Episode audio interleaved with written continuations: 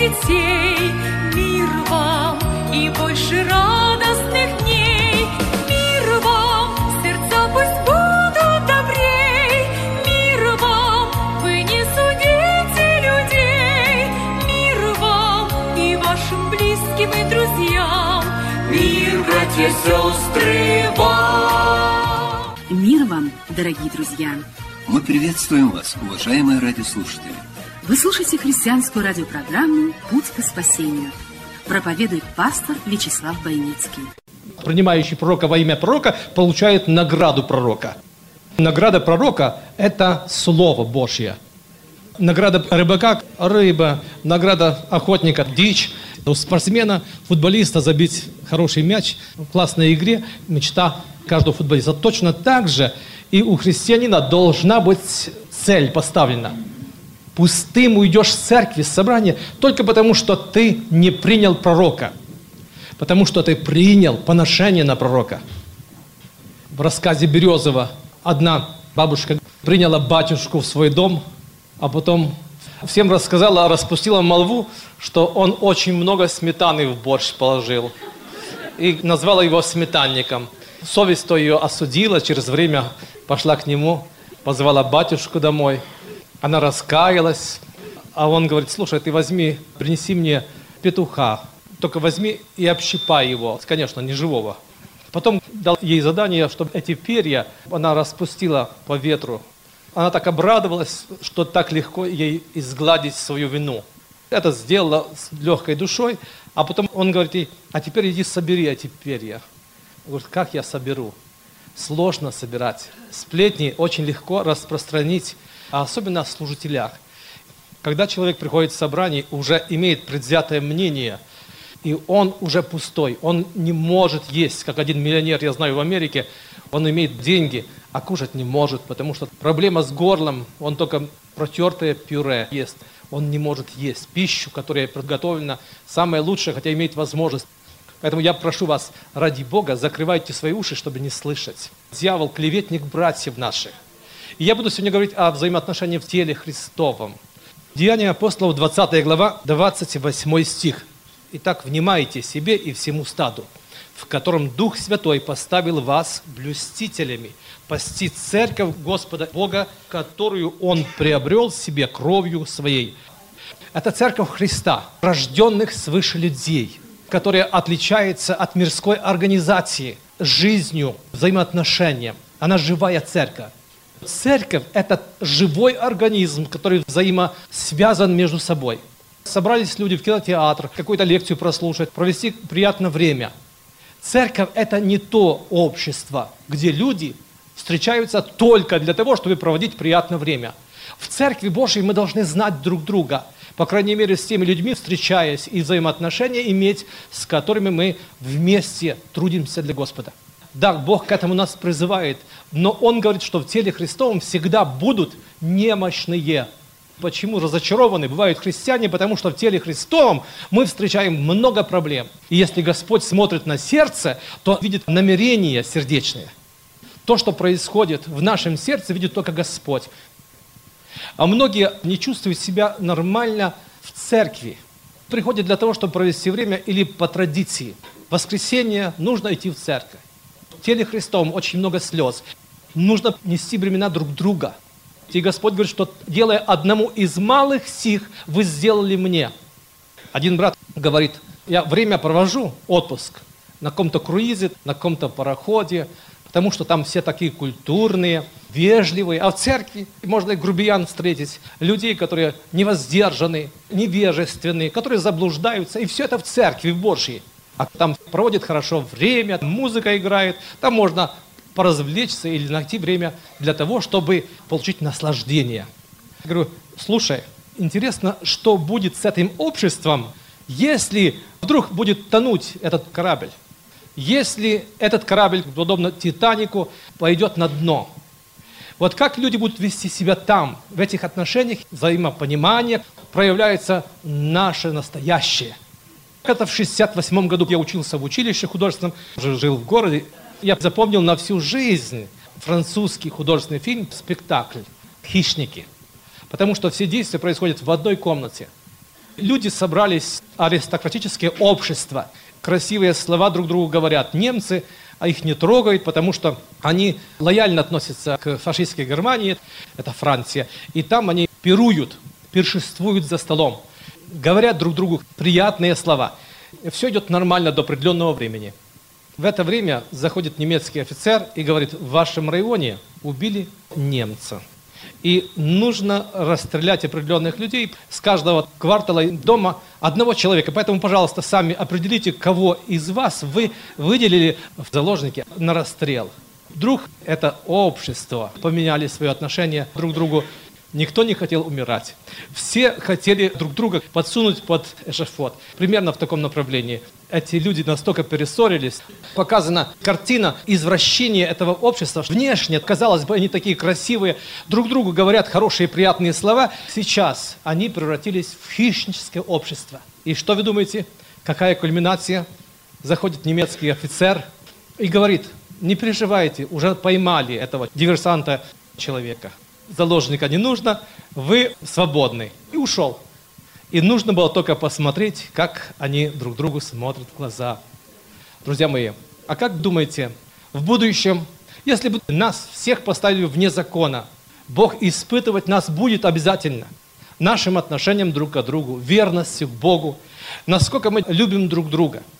Именно в семье вы чувствуете или больше всего переживаете, когда вам наносят удары. Как Давид сказал о Христе, сказано, били в доме любящих меня. Давид говорит, что тот, с кем мы ходили вместе, в дом Божий.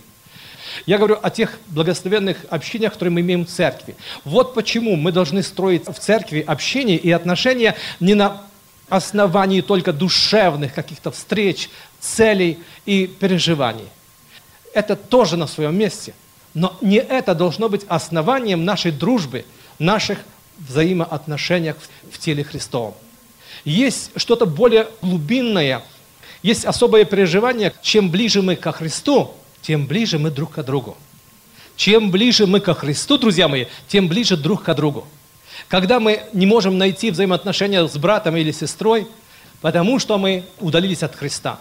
Чем ближе мы подходим ко Христу, тем больше людей мы видим в этом радиусе, кто сегодня пребывает в Слове, кто живет этими ценностями, чем он живет. Если я буду говорить вам с кафедры красивые, высокопарные слова, оно коснется вас. Но вы после собрания подойдете ко мне и услышите, и увидите, как я веду себя по отношению к другим друзьям, как я отношусь к Слову Божьему не в церкви только, а поза церковью, дома, как я живу, о чем я переживаю, чем я восхищаюсь, что ценю, что для меня дорого. И вы точно определите – кто я, что за христианин. Никто из нас не может сказать, а мне не надо знать его проблему. Моя хата с краю. Бывают слабые члены церкви. Часто люди говорят, о, слава Богу, что Иван Иванович пришел в церковь. А кто-то бы сказал, о, слава Богу, что этого брата сегодня нет. Потому что он всех достал. Иногда вот такие люди не являются, казалось бы, в радость. Они колючками являются в церкви. Но, друзья мои, и такие люди тоже нужны. Церковь не может быть совершенной на земле. Она несовершенная. В Церкви Божьей есть несовершенные люди, которыми являемся мы с вами. Говоря о семье, смотрите, почему так бывает? Почему мы гостей встречаем, приглашаем в дом, мы говорим такие любезные слова, а домашних своих, ближних можем унизить. Прежде всего, говоря о супругах, говорить оскорбительные слова – если ты хочешь знать, какой ты христианин, проверь в доме свои взаимоотношения с твоей женой, с твоим мужем. Если ты живешь во Христе Иисусе, благословение Божье в семье как рай, то ты будешь благословен. Человек может быть счастлив только в собственной семье. Если ты будешь счастлив в семье, ты придешь сюда с непритворной улыбкой. Потому что в доме ты понял это счастье, это благословение во взаимоотношениях в семье нужна сила Духа Святого. Главное, не уходите или не расходитесь с Иерусалима. Иерусалим – это наш дом. Именно в доме нашем важно быть на служении. Хорошая ячейка, благословенная семья – это благословенная церковь. Бог-то видит намерение, Бог-то видит сердце наше. Это общение с Богом, это общение друг с другом. Если вы хотите сами себя исследовать, верили вы, посмотрите, вот там посмотрите. Нам нужен независимый свет. Мы можем себя определить, сами себя.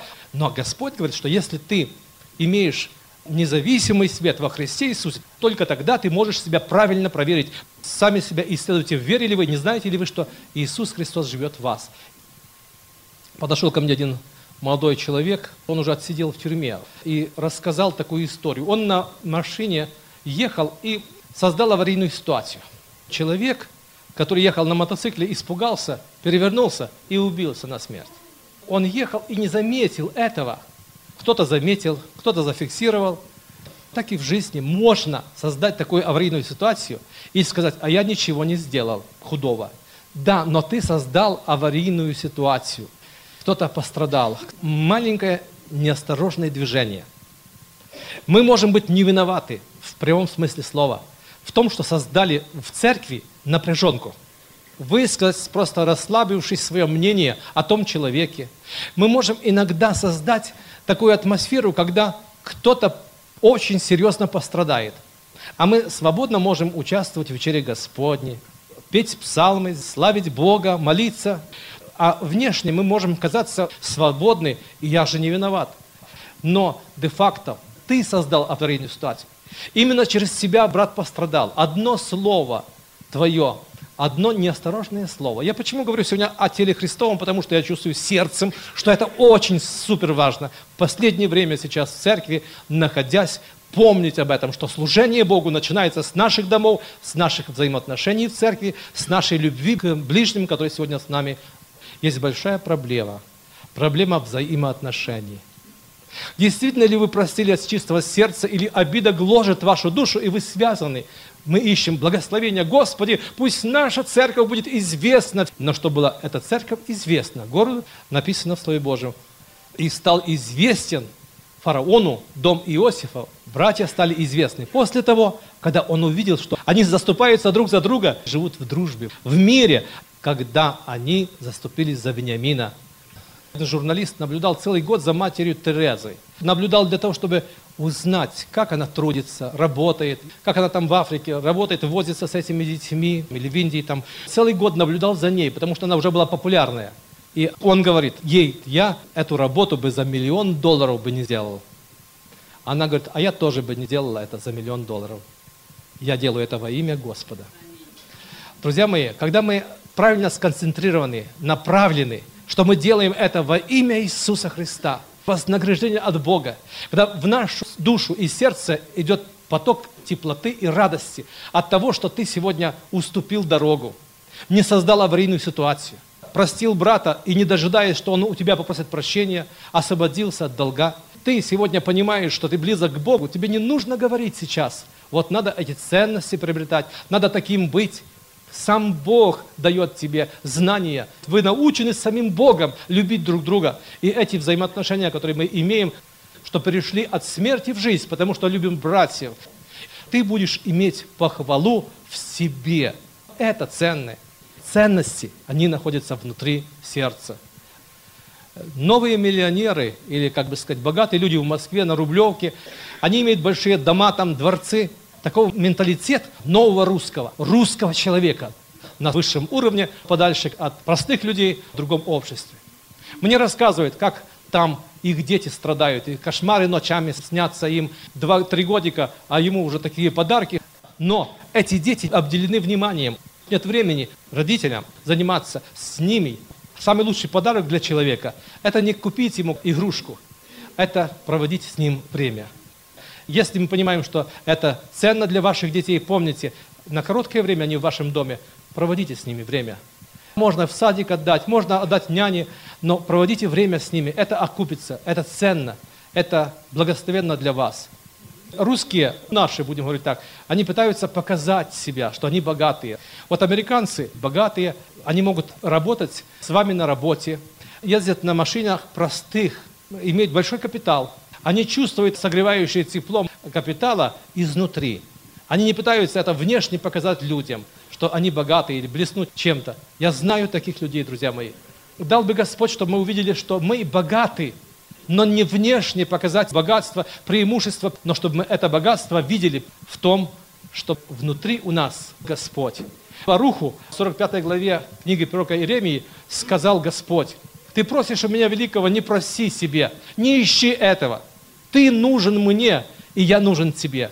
Господь сам говорит человеку, не проси добычи. Вместо добычи буду я сам для тебя. И куда ты не пойдешь, я буду с тобою. Друзья мои, что нам нужно сегодня? Внешнее или, может быть, нам нужно внутреннее богатство, внутренние ценности, которые во Христе Иисусе, которые будут согревать нас при любой погоде, которые будут постоянно с нами в доме или в пути. Это сам Господь, это сам Дух Святой, это то, что Он обещал, что сея с вами во все дни до скончания века. И это благословение выражается в том, что Он не оставляет нас. Контракт заменил слово «завет» сегодня в этом современном мире. Я напомню еще раз, что люди живут по контрактам, в домах, в семьях. И если раньше брачные отношения считались святыми, в церквях регистрировались, боялись люди, то даже в христианских церквях сегодня много разводов. Это бич последнего времени. Поэтому я вас призываю, я хочу знать, друзья мои, только одного Господа, ничего не знать, кроме Бога. Каждый раз выхожу из дома, я всегда проверяю, э, со мной или кошелек, ключи от машины и телефон. Вот три вещи, которые я всегда проверяю.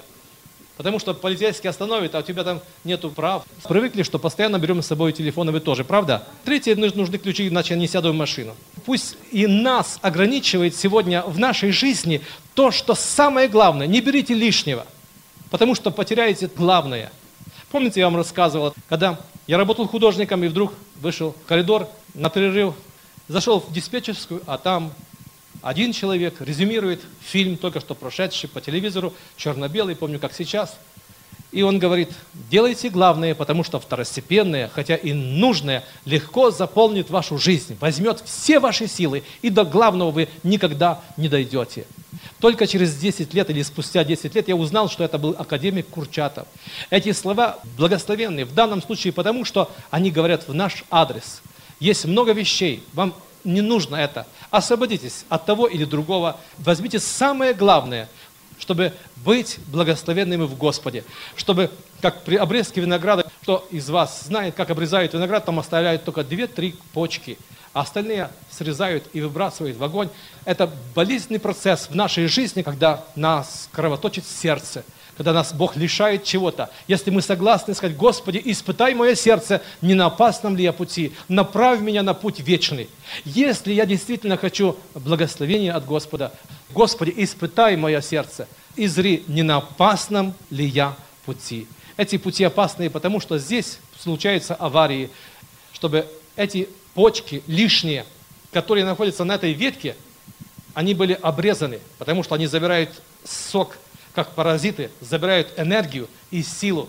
И мы идем в собрание, в церковь, у нас не хватает времени молиться, читать Слово Божие, у нас нет времени общаться с Богом, и духовная жизнь страдает.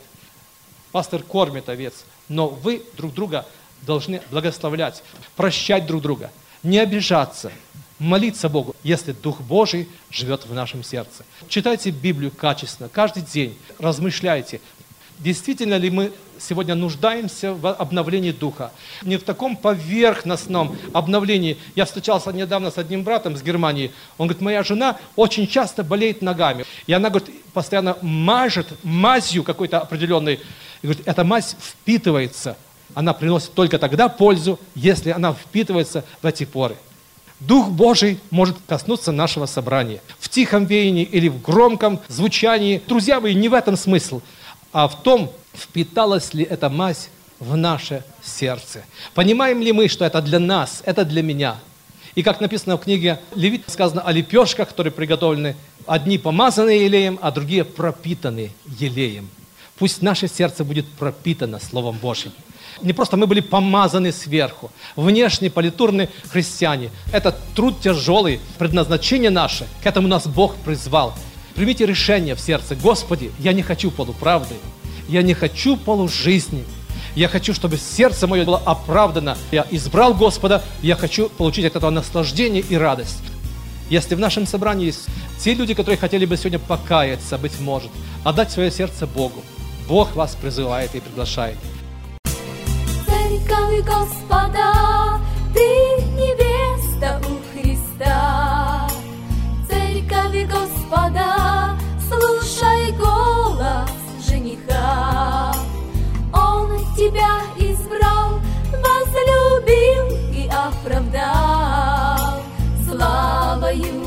честью увенчал. Иисус придет на землю вновь, этот мир увидит его славу. Каждый, кто познал его любовь, будет вечно с ним на небесах.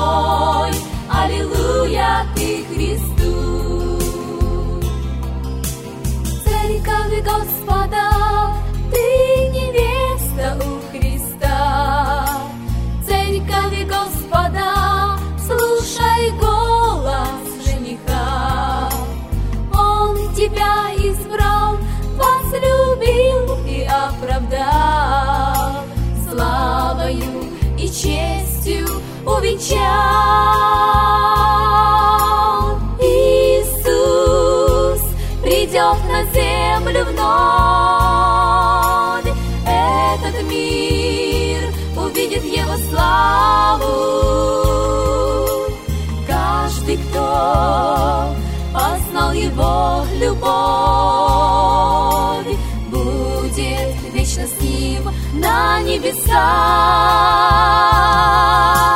Пой, аллилуйя, пой, аллилуйя, пой, аллилуйя, ты Христу своему.